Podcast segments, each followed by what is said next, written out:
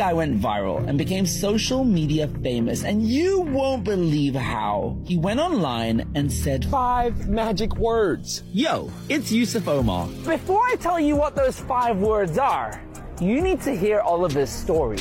When Oliver was in school, he really struggled to read. When all the other kids progressed, he stayed at the grade one reading level. They should have recognized my learning disability. They sent me to special education.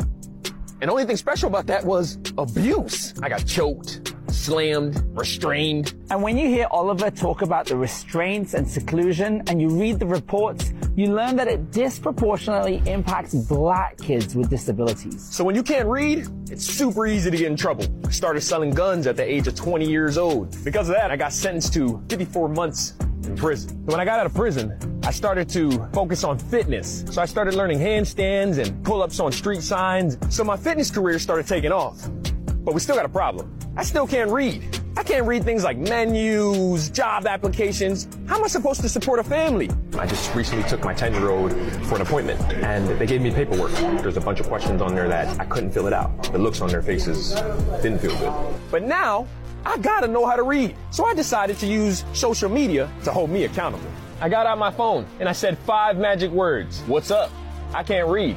And the internet went crazy. I'm the guy that can't read that well. Oliver learned to read in three ways. One, his girlfriend helped teach him. Two, he practiced reading out loud on social media. So, silent, silent. And three, by using his audience to make sure that he never stops. I went from about 200 followers on my social media platform to 200,000 in about a week.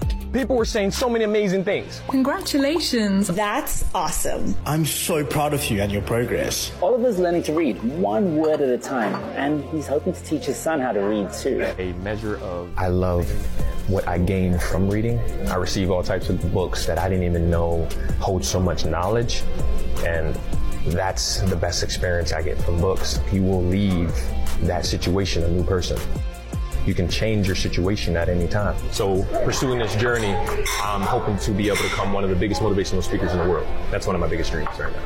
I believe it. Yeah. the vast majority of the members I am seeing. Are you? Short Cast Club